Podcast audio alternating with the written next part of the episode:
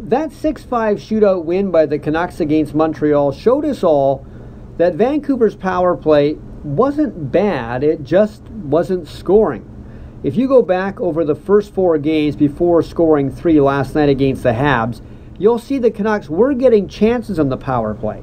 But remember, they had to play the first three of those four games without JT Miller, who really is the key man on the PP playing along or just off the boards as kind of a maestro for a group of skilled players around him. Quinn Hughes obviously has a lot to do with running the power play, the direction of the power play, but when Miller was out because of COVID protocol last week, you noticed his absence.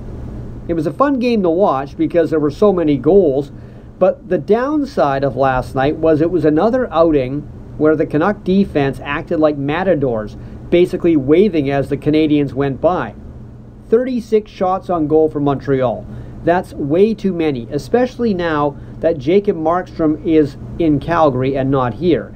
Braden Holtby and Thatcher Demko haven't been horrible this year, they just haven't been Markstrom like.